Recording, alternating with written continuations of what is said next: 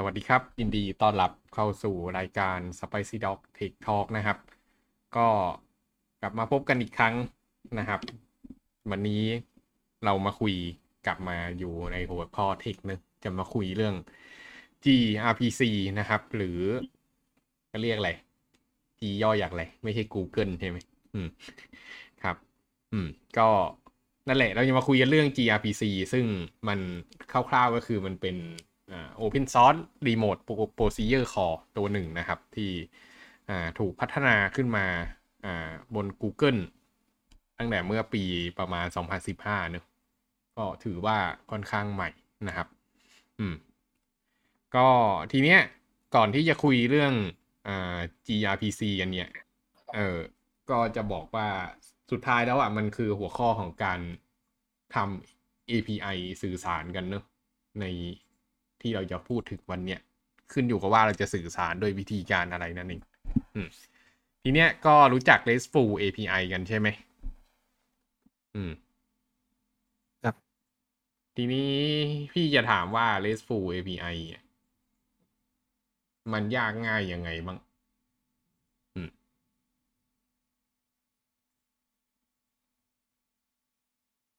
มีไอเดียบ้างไหม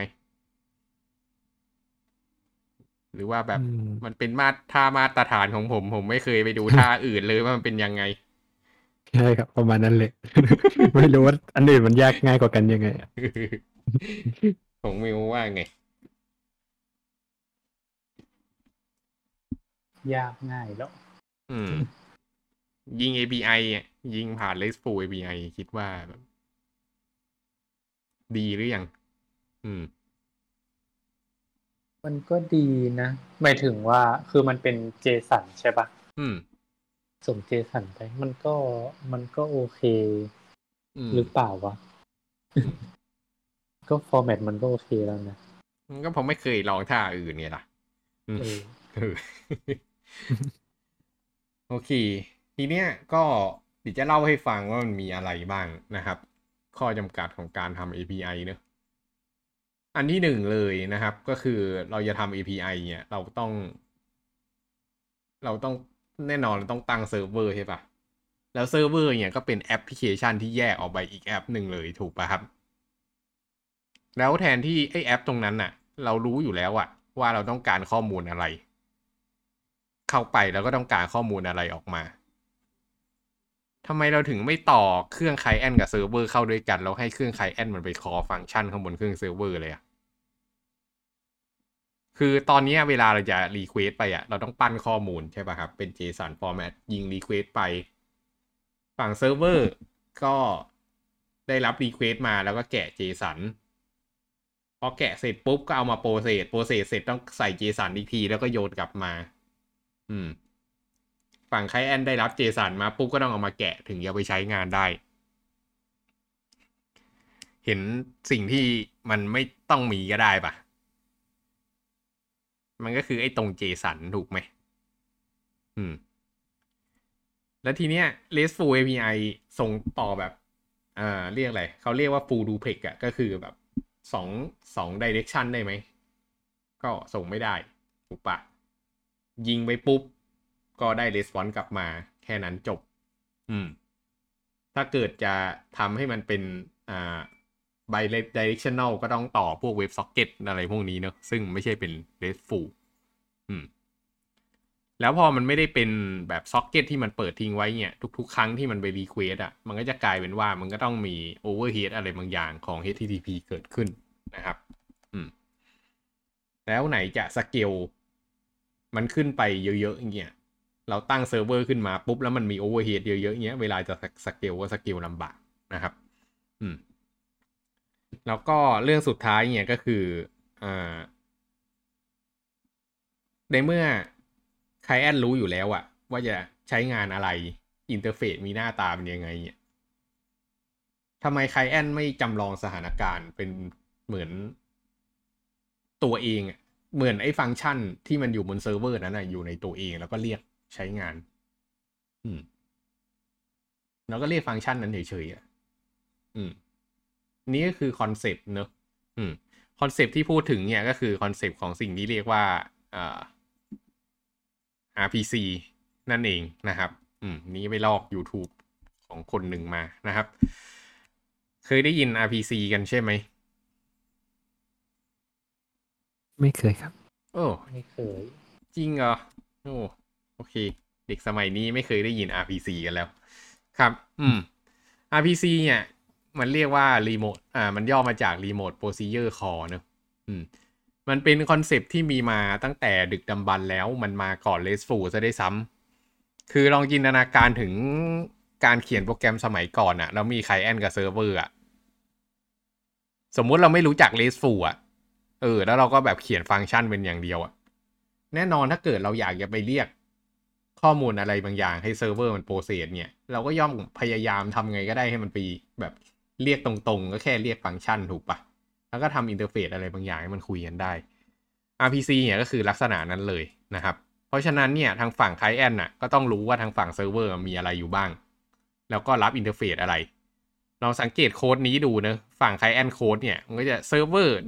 create user นะครับ ส่วนทางฝั่งเซิร์ฟเวอร์เนี่ยแม่งก็มีฟังก์ชัน create user แล้วก็รับ user เข้ามาเลยเห็นปะอืมอืม ถามสิ เฮ้ยทำไมเราไม่ทำอย่างนี้ใน RESTful วะ ใช่ปะทำไมเราถึงต้องไปเขียนใส่เจสันถอดเจสันให้มันลำบากด้วยใช่ปะเอออืม ครับ เนี่ยก็คือเรียกอะไรอะ ย้อนมาในสิ่งที่มัน simple มากกว่านะครับ อืม การทำงานจริง ๆ เนี่ย เวลาสื่อสาร client กับเซิร์ฟเวอร์ควรออกเป็นรูปแบบนี้ ไม่ใช่ RESTful อย่างที่เราทำกันอยู่นะครับ อันเนี้ย คือสิ่งที่เรียกว่า RPC หรือ Remote Procedure Call สรุปก็คือเราตั้งเซิร์ฟเวอร์ขึ้นมา แล้วเราก็รู้ว่าเซิร์ฟเวอร์มีฟังก์ชันอะไรให้ใช้บ้าง เราก็บอกว่าไอ้เซิร์ฟเวอร์เนี้ยขอใช้ฟังก์ชันนี้หน่อย ที่เหลือโปรโตคอลโปรโตคอลวิธีการสื่อสารอะไรมันจัดการให้หมดมันไปหาให้ว่าจะเรียกยังไงนะครับ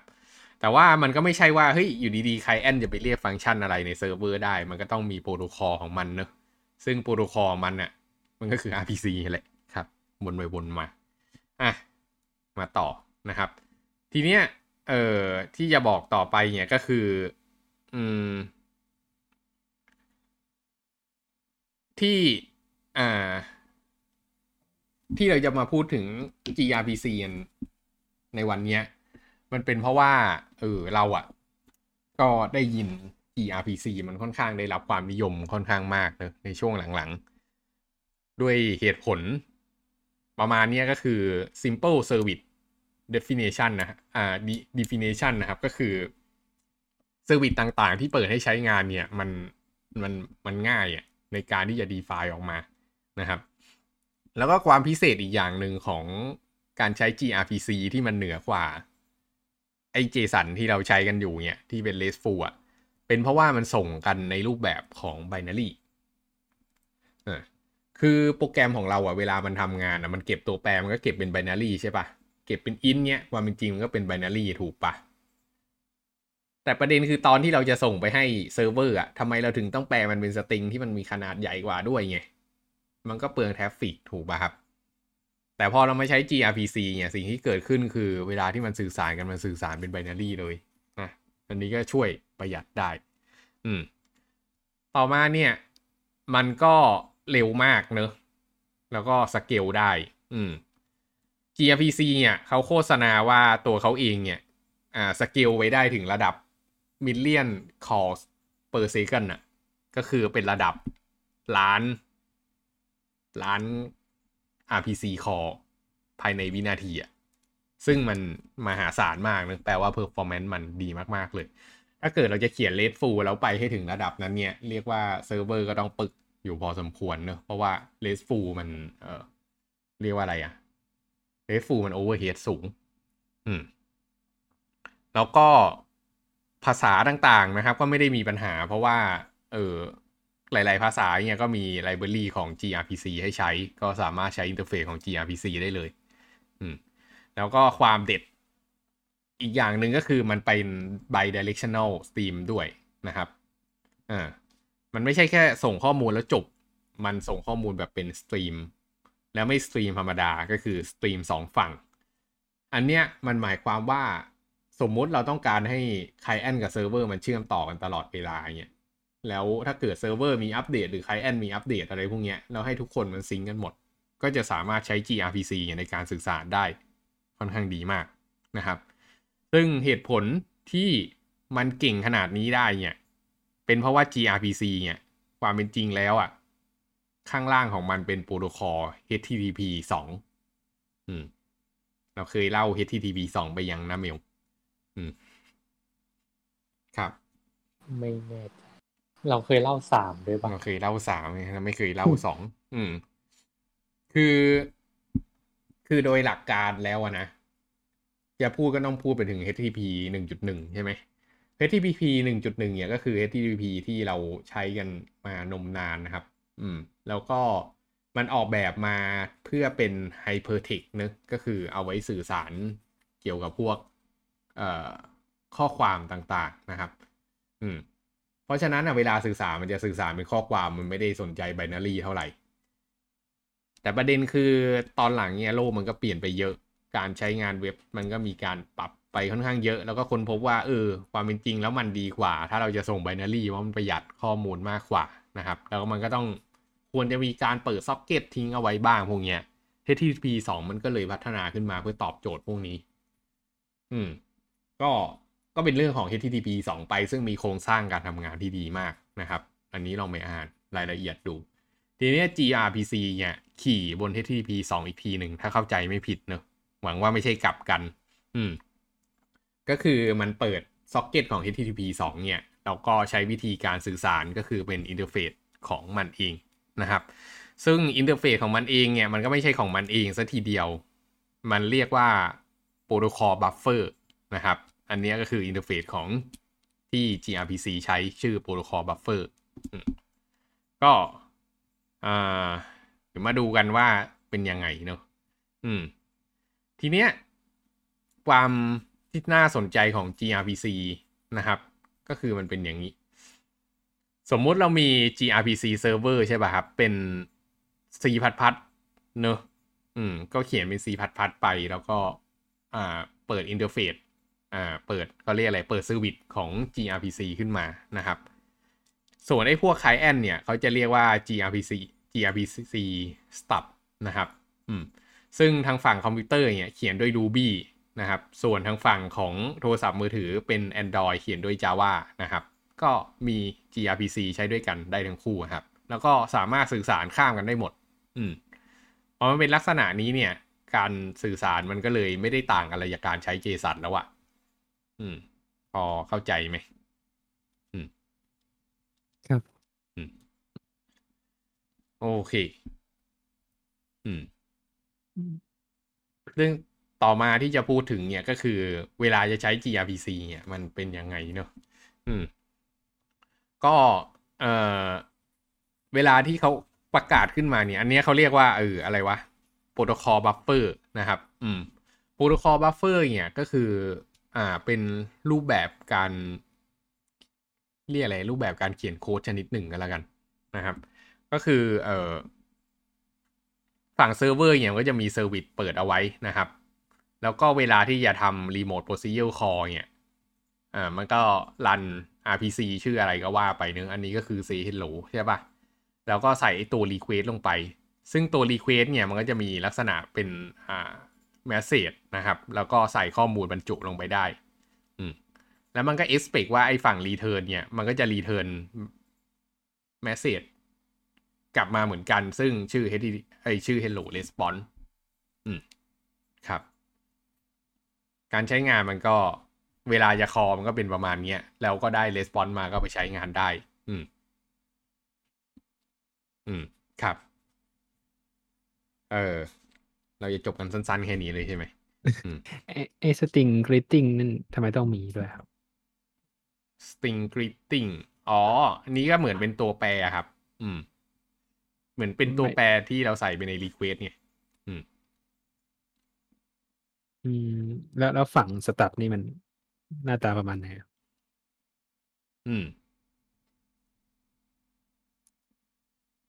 ไม่มีตัวอย่างให้ดูเลยจะคนสดๆกันตรงนี้เลยไหมอืม อืม แต่ว่ามันคิดเหมือนกันทั้งสองฝั่งหรือเปล่า มันต้องเข้าใจตรงกันปะใช่กำลังคิดอย่างนั้นเหมือนกัน อืม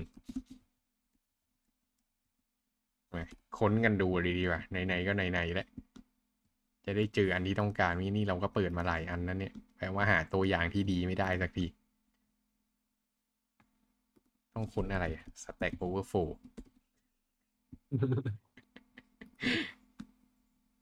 จะมีโค้ดให้ดูบ้างไหมเนี่ย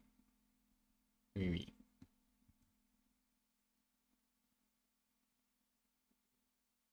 อืม เนี่ยก็คือ อ่าตัวอย่างของซักเจอร์เนะที่ อ่า นิวถามเมื่อกี้นะครับยังสตรีมอยู่ใช่ไหมเนี่ยเดี๋ยวนะ คนอื่นยังดูกันได้อยู่ใช่ไหมวะโอเค ถูกแล้วอืมอันนี้ก็คืออ่า structure ของ message เนอะอืมแล้วนี้ก็คือวิธี call ก็เหมือนกัน อืม อันนี้คือฝั่ง service ทีนี้ก็คือเราต้องมาดูฝั่งที่ใช้งานใช่ไหม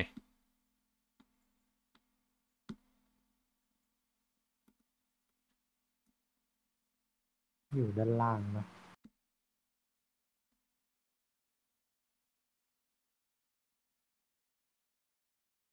อืม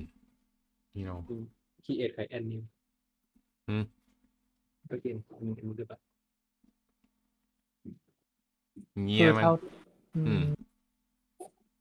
เท่าที่เข้าใจคือมันมันจะมีแบบอ๋อนี่ไง API ของมันอีกทีปะอืม อืม ที่เป็นแบบก่อนก่อนที่จะส่งออกไปอะ มันจะต้องผ่าน e API ตัวเนี้ย อืม แล้ว API ตัวเนี้ยมันจะไปหยิบไฟล์ที่ที่ที่เมื่อกี้ที่เป็นพวก ที่เป็นพวก greeting อะไรพวกนั้นนะ string greeting นั่นนะอืมคือไอไอพวก string greeting เนี่ยมันเป็นไฟล์ .proto อืม อืม p r o t o ใช่ ก็คืออืม Protocol Buffer อืม ใช่อืมแล้วแล้วเหมือน API ตัว gRPC อะ มันจะไปอ่านไฟล์นั้นอืมคือเวลาเราเรา request ออกไป มันจะต้องผ่าน API แล้ว API มันจะไปดูไฟล์นั้นอีกก่อนปะว่าแบบ เหมือนไปเช็คว่าแบบ request ที่ออกไป อะ มันแบบมันตรงกับ format ที่ต้องการอะไรเงี้ย อืม อืม ครับ อันนี้เดาล้วนๆนะ ก็ ก็เดาเข้าเขาอะ อืมกี่ทีเนี้ยเท่าเท่าที่ดูโค้ด ของเขาอะเนอะก็จริง ๆ มันก็เหมือนการคอเรียกว่าอะไรอะการคอเซอร์วิสทั่วไปเนี่ยก็คือมันก็สร้างช anel ขึ้นมาใช่ปะแล้วก็บอกว่าจะใช้ hello grpc สตับตัวไหนนะครับ อืม แล้วก็สร้างขึ้นมา อืม แล้วก็ทำตัว response ขึ้นมาไอตัว response เนี่ยจะบอก stub hello ก็คือให้ไปใช้ตัวนี้แล้วก็ request เป็นยังไงก็ว่าไปซึ่ง request เนี่ย มันบิวอยู่ข้างในนี้เนาะอืมนะครับ ก็คือไอ้ก้อนเนี่ยทั้งหมดคือ request ซึ่งมันจะเซต first name ไปเท่านี้เซต last name ไปเท่านี้ อืม แล้วก็ให้บิวอ่าเนิน message ไป แล้วก็ไป call stub ซึ่งอันเนี้ยก็น่าจะเป็นการที่มันไปขอแล้วแหละ แล้วก็ อันนี้ก็คือปิด connection channel คัดดะชัดดาว อืม อืม โอเคขอดูของ Python ไม่ได้หรออืมจะว่าดูไม่รู้เรื่องนะเอ้ย อะไรกันเขียนสกาล่าอยู่อืมไพทอนไพทอน ดูไพทอนอ่าวิกสตาร์ทเขียนเลยไหมไม่ใช่ เขียนมาตรงนี้เลย อืมมันเหมือนเหมือนกันเนอะอืม นี่คือไฟล์สับไอ้ยไม่ใช่ไฟล์สับไฟล์ไอ้พอนโตอะไรนั่นใช่ไหมอืมเล grvc code นี่ say hello นี่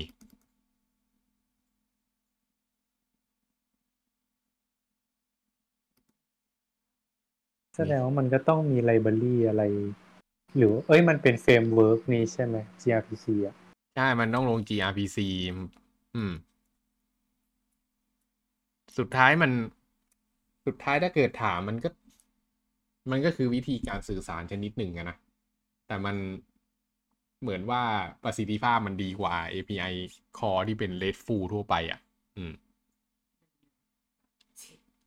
มันก็อารมณ์แบบว่าอืมเหมือนเหมือนพวก Flux API ใช่ไหม แต่ว่าอันนี้มันเป็น อันนั้นมันเป็น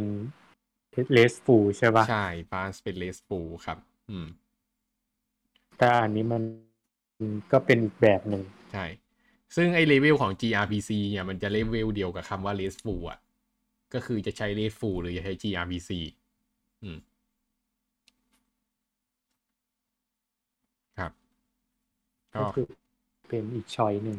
ใครดูอยู่ก็ไม่ต้องสงสัยนะครับว่าทำอะไรกัน เพราะว่าโซนตัวก็ไม่เคยเขียน gRPC เหมือนกัน อืม ไม่ต้องแปลกใจ อ่า แต่ว่าวันนี้เราได้รู้จักแล้วเนอะอืม ก็ อืม ถามว่ามันมีประโยชน์อะไร อืม เอ้ยเดี๋ยวเอาตรงนี้เคลียร์เคลียร์หรือยัง หายสงสัยยังตกลงมันเรียกยังไง ครับ อืม ครับ ซึ่งถ้าถามพี่อะจริง ๆ มันเรียก เท่าที่ดูอย่างเนี้ย มันเรียกใช้งานเนี่ยมันง่ายกว่า มันมันง่ายกว่าเลสฟูอีกนะ อืม เพราะว่าเวลาเราใช้เลสฟูอะ เวลารีเควส กลับมาเนี่ย เราก็ต้องมานั่งเปิด JSON แล้วก็ค่อยๆดอทเข้าไปที่ตัวแปรแต่ละตัวใช่ปะแต่ว่าถ้าเกิดเป็นลักษณะเนี้ย ถ้าเราสร้างมันเป็น structure ที่ดีอยู่แล้วอะแล้วเรารู้อยู่แล้ว format มันจะกลับมาแบบไหนอะเราก็จับไปป้อนใส่คลาสนั้น แล้วมันก็ได้ข้อมูลใน format ที่เราต้องการมาเลยเนาะอืมเพนแต่มันไม่ได้แค่แบบง่ายเฉยๆไงมันง่ายแล้วมันประสิทธิภาพดีกว่าด้วย นี่คือสิ่งที่น่าสนใจนะครับ อืม โอเค ทีเนี้ยคำถามก็คือทำไมอีโปรโตคอลนี่มันถึงได้รับความนิยมมากเหลือเกินนะครับ อืม เหตุผลที่หนึ่งเลยเนี่ย อืม เป็นเพราะว่าพวกเรื่อง performance ต่างๆ แล้วก็ความสามารถในการจัดการที่ง่ายดายมากนะครับ อืม แล้วก็เหตุผลที่สองที่ตามมาซึ่งส่งเสริมกันมาก ๆ เลยคือการมาของ microservice อืมคือ ตอนเนี้ย เออ มันเป็นยุคของ microservice เนอะหลาย ๆ ที่ทำ microservice กันเยอะ แล้วก็เจ็บปวดกันก็เยอะ อืม รู้จัก microservice ใช่ไหม อืม อืม ครับ นิวรู้จักเนอะอืมครับ ครับ โอเค ก็ แต่ว่าอยากเล่ายังเล่าเองไม่น่าถามเลย อืม อ่า concept ของ microservice เนี่ยก็คือ เราบอกว่าโค้ดแทนที่เราจะเขียนเป็นก้อนใหญ่ ๆ ก้อนหนึ่งเนี่ย เราแบ่งโค้ดหนึ่งโค้ดเนี่ย ให้มันทำงานเฉพาะส่วนเล็กๆอะ่ะอืมอย่างเช่น อ่า ส่วนของการจัดการกับ user เท่านั้น ส่วนของการจัดการกับ Payment เท่านั้น ส่วนของการจัดการกับ item Inventory ต่างๆ เท่านั้นพวกเนี้ยครับ อืม แล้วเราก็แยกเลยว่าเฮ้ยไอ service อันเนี้ยทำงานเล็กๆของตัวเองพอนะครับ ก็คือสมัยก่อนเราเขียนโปรแกรมเป็นโมดูลใช่ปะหนึ่งโปรแกรมใหญ่ ๆ มีหลาย ๆ โมดูล เราก็แยกโมดูลตรงเนี้ยออกมาเป็น service เล็กๆ เหตุผลที่มันดีกว่าเนี่ยมันเป็นเพราะว่า ผมไม่ได้บอกว่า microservice ดี microservice ไม่ได้เหมาะกับทุกคนนะ อันนี้เตือนไว้ก่อน อืม มันต้องเลือกจริง ๆ ว่ามันจะใช้ microservice กับอะไร แต่เหตุผลที่มันดีกว่าเนี่ยมันเป็นเพราะว่าบางครั้งบางสถานการณ์เนี่ย มันมี service บางอย่างนะครับ ที่มันใช้ทรัพยากรมากกว่าอันอื่น ๆ อย่างเช่นสิ่งที่เราทำกันเนี่ยก็คือ อะไรที่มันโหลดเยอะๆอะเราจะแยกไปเป็น microservice ให้หมด ตัวอย่างเช่นตัว generate PDF ไฟล์เนี้ย ที่บริษัทเนี่ย เวลาจะ generate PDF ไฟล์เนี่ย ก็หลบไปใช้พวก Google Cloud Function หรือแยกอ่า service ออกไปเลย คือจะไม่ทำงานกับโปรแกรมหลัก โปรแกรมหลักเนี่ย โหลดจะน้อยมากๆ ถ้าเกิดไปดูโปรแกรมของเรานะครับ แต่เวลาที่มันมี user ไป request อะไรที่โหลดหนักๆ เราจะกระจายโหลดออกไปที่ microservice พวกนี้ ซึ่งไอ้เจ้า microservice พวกเนี้ย ความพิเศษของมันก็คือตัวมันเล็กมากแล้วทำงานเฉพาะเจาะจงนะครับ แล้วก็เวลาที่มันมี request มาเยอะๆเนี่ยเนื่องด้วยความที่มันเล็กอะ่ะ มันสามารถสเกลตัวเองออกไปได้เร็วมาก อืมสมมุติมี user มา request PDF พร้อมกัน 100 คน สิ่งที่เกิดขึ้นก็คือบนแอปของเราอะ่ะ Google Cloud Function เนี่ย มันก็จะ spawn ตัวเองขึ้นมา 100 ตัว แล้วพอทำเสร็จปุ๊บก็ปิดตัวเองไปมันก็จบ อันนี้คือ concept ที่พิเศษมากของ Microservice นะครับ ซึ่งไอ้ concept ตรงนี้มันก็ถูกเอาไปอ่า implement ใช้งานเป็นเรื่องเป็นราวในซอฟต์แวร์ระดับใหญ่ๆ อย่างเช่นที่มันมีคุยกันมาก ๆ ก็คือ SCB เนอะ SCB คุยว่าเปลี่ยน core banking ของตัวเองที่ใหญ่มหามาโหฬารเนี่ย เป็น microservice ว่ากันว่าทำ developer ตายกันไปหลายคน อืม ก็ใช้เวลากันค่อนข้าง นานนะครับ แล้วก็เออเขาก็ใช้ไอ้พวกโปรโตคอลพวกนี้ในการสื่อสารกันภายใน ทีนี้ลักษณะการ deploy ของ microservice เนี่ย มันก็จะเป็นประมาณว่ามันก็มี cluster ของ Kubernetes อะไรพวกนี้อยู่ใช่ไหม แล้วมันก็จะมี deployment ซึ่งนี่เริ่มลงลึกแหละ อืมไอ้ deployment แต่ละตัวเนี่ย มันก็จะ deploy container เฉพาะอย่างของมันไปก็คือ microservice ของมันตัวนั้นๆน่ะ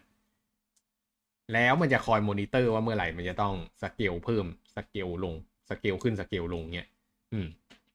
เวลาที่มันจะสื่อสารกันข้ามระหว่าง service เนี่ย อันเนี้ยก็คือ gRPC เนี่ยก็จะเข้ามาเล่นมาเข้ามามีบทบาทตรงนี้แหละ ก็คือ service เนี้ยบอกว่าต้องการจะใช้อ่าฟังก์ชันในไอ้ service นั้นน่ะ ซึ่ง Kubernetes เองอะมันทำ routing ให้ข้างในตัวมันอยู่แล้วถูกไหมครับ พอมัน call ไปปุ๊บเนี่ย แทนที่มันจะวิ่งเข้าไปหา instance ใด ๆ เนี่ย มันก็ Kubernetes มันก็ทำโหลด balancing ให้ในตัวนะครับ มันก็วิ่งไปหาเครื่องที่มันว่าง แล้วพอเครื่องที่มันว่างมันเริ่มเต็มเนี่ย มันก็ auto scale ได้ แทนที่มันจะ auto scale ท่ายากมันก็ auto scale แบบเฉพาะ microservice เล็กๆ ของมัน มันก็ spawn ขึ้นมาได้เร็วนะครับ อันเนี้ยพอมันเกิดเป็น microservice infrastructure ใหญ่ ๆ อย่างเงี้ย อืม การที่มันจะมา manage แบบวิธีการสื่อสารระหว่างกันนะว่าตกลงจะไปคุยไอ้คนเนี้ยจะคุยด้วยท่าไหนดีอะมันเลยเป็นเรื่องที่ค่อนข้างยากแหละ อืม มันก็เลยเกิดไอ้ไฟล์ proto อะไรนั่นนะขึ้นมานะครับ เพื่อเป็น format มาตรฐานว่าอ๋อตกลง interface ถ้าจะจะไปคุยกับคนนั้นมันต้องใช้อย่างนี้ อืม ก็เนี่ยแหละทำให้อ่า gRPC มีการใช้งานเยอะมากนะครับ ข้างในเออพวก microservice ต่างๆนะครับ มันก็ทำมันก็ performance ดีกว่าด้วยแหละความจริงจะใช้ RESTful call ก็ได้ microservice ไม่ได้เป็นไร แต่ว่า gRPC มัน performance ดีเท่านั้นเอง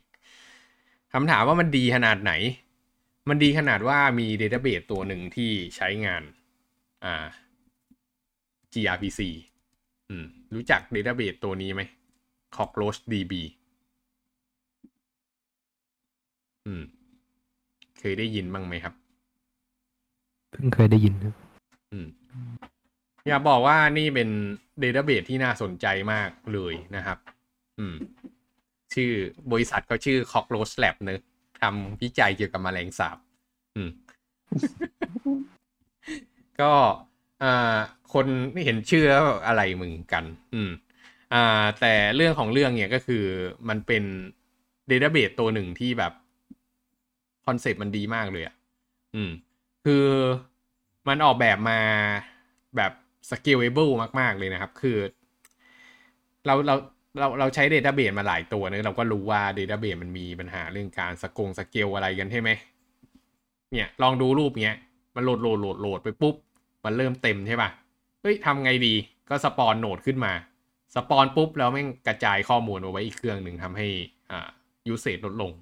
อะไรนี้นะครับ อืม ก็ ทีเนี้ย พอมันเป็นลักษณะ database ที่เป็น cluster อย่างเงี้ย มันทำให้มันมีความสามารถในการอ่ามันรีไซเลนต์มากอธิบายภาษาไทยว่าอะไรวะ อืม เอาว่ามันดีอะไรกัน ครับ มันไม่ใช่เรื่องง่ายนะที่จะเซตเดต้าเบสให้เป็นอย่างนี้ได้นะครับ แล้วทีเนี้ยเบื้องหลังการทำงานของมันเนี่ยมันก็คือหมายความว่าไอ้เครื่องแต่ละโหนดแต่ละโหนดอะมันมีความจำเป็นที่จะต้องสื่อสารข้อมูลกันอยู่ตลอดใช่ปะว่าตกลงใครถือข้อมูลอันไหนกันแน่อะไรพวกเนี้ยก็คือไอ้ Cockroach DB เนี่ยเวลามันสื่อสารก็คือมันใช้ gRPC แหละในการสื่อสารในการส่งข้อมูลต่างๆ ข้ามเดต้าเบสกันนะครับ อืม แล้วก็นี่อะไรเขาบอกว่าตอนที่จะเอาเครื่องออกก็สามารถเอาออกได้เนอะอืม ก็ย้ายย้ายข้อมูลไปโหลดใส่เพื่อนๆ อืม มีดีในหลาย ๆ เรื่องมากนะครับเดต้าเบสตัวนี้แต่ผมยังไม่มีโอกาสไปใช้เนอะอืม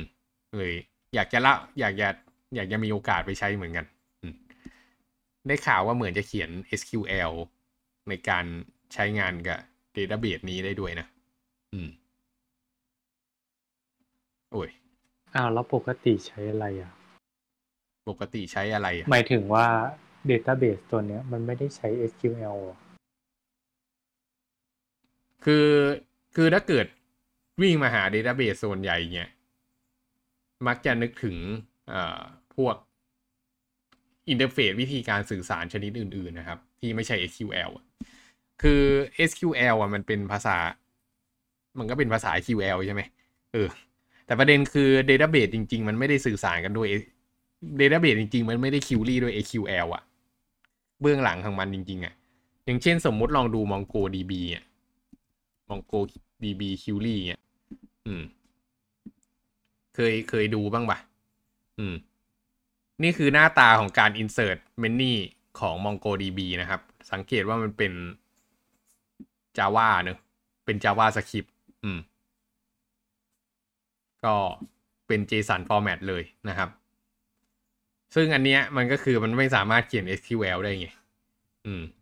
อืมแต่เช็คให้ดีไม่ดีถามแล้ว เดี๋ยวนอกเดี๋ยวนอกเรื่อง Cockroach DB นี่มันใช้ SQL ได้เปล่าวะ ได้ดินี่ไง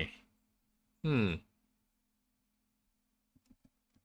ตรง y cockroach db ด้านบนเมื่อกี้มันเห็นแวบๆว่าแบบ มีมี มันบอกว่า familiar SQL อะตรงอืมแถบ nav nav bar ด้านบนอะอ๋อ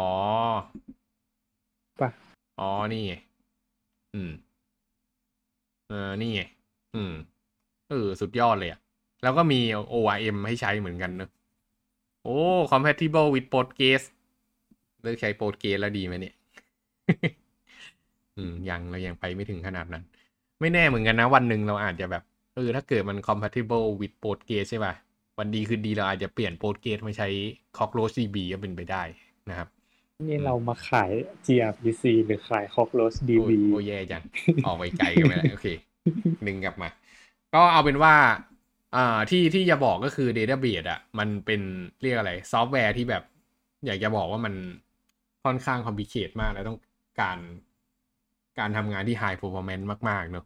แล้วก็ขนาด e database ตัวเนี้ยมันยังเลือกใช้ gRPC เลยก็แปลว่า gRPC มัน performance ดีมาก ๆ แล้วแหละ อืม ครับ โอเค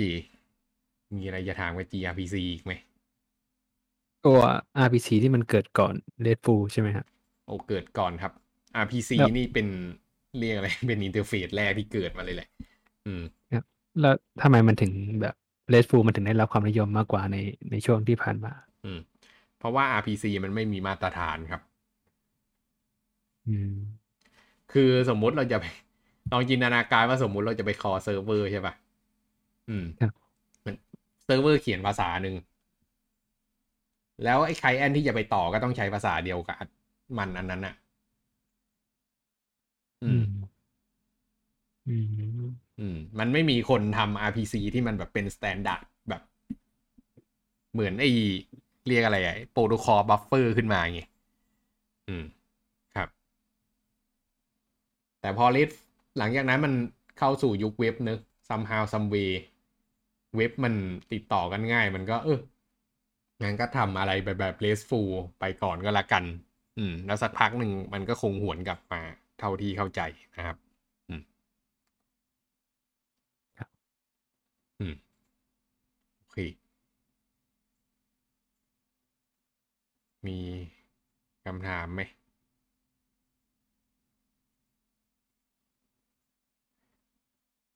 ไม่มีครับถ้างั้นวันงั้นนี้ ต่อจากนี้เราก็ควรจะใช้ใช่ไหม เออ ลองไปศึกษาลึกๆดูก่อน อืม ครับ โอเค ไม่แน่ใจกูนข่าวฟังก์ชันมันใช้ gRPC ได้หรือเปล่าเหอะอืม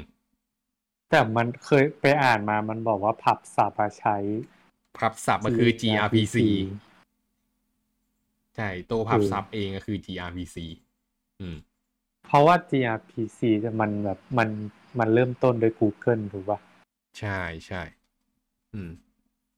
แต่ตอนนี้มันถูกขยายไปเยอะมากนะ gRPC อะ หลาย ๆ ที่ใช้หมดเลยอะ มันเข้ามันเข้าคราวนี้ Foundation มันก็เลยเหมือนใช่ ไปได้เร็วอะใช่ อืม เนี่ย Netflix ก็ใช้ Square ก็ใช้ Square รู้จักกันใช่ไหมบริการจ่ายเงินในไทยไม่ค่อยมีให้ใช้ c o r e ก็ใช้ Cockroach Lab เนอะ Cisco Jupyter มีแค่นี้เองเหรอจริงมันมีเยอะกว่านี้เยอะ เออ ครับ อืม ผมก็รู้จักหลาย ๆ คนที่ใช้แต่ว่าส่วนตัวไม่มีโอกาสไปใช้เนอะก็รู้สึกว่ายังติดอยู่กับโลกเลสฟูอยู่ อืม ยังไม่มี เคส high performance ขนาดนั้น อืม หรือว่าเรารวยที่จะตั้ง cluster แพงๆได้ ก็ไม่รู้เหมือนกัน โอเค งั้นประมาณนี้นะวันนี้นะครับ ก็ถ้าไม่มีคำถามแล้ว ก็ทีนี้ก็พรุ่งนี้เรากลับมาเจอกันใหม่นะครับ อืม ส่วนวันนี้ก็จบเท่านี้ก่อนละกันครับ โอเค สวัสดีครับ ครับ โปรแกรมหาย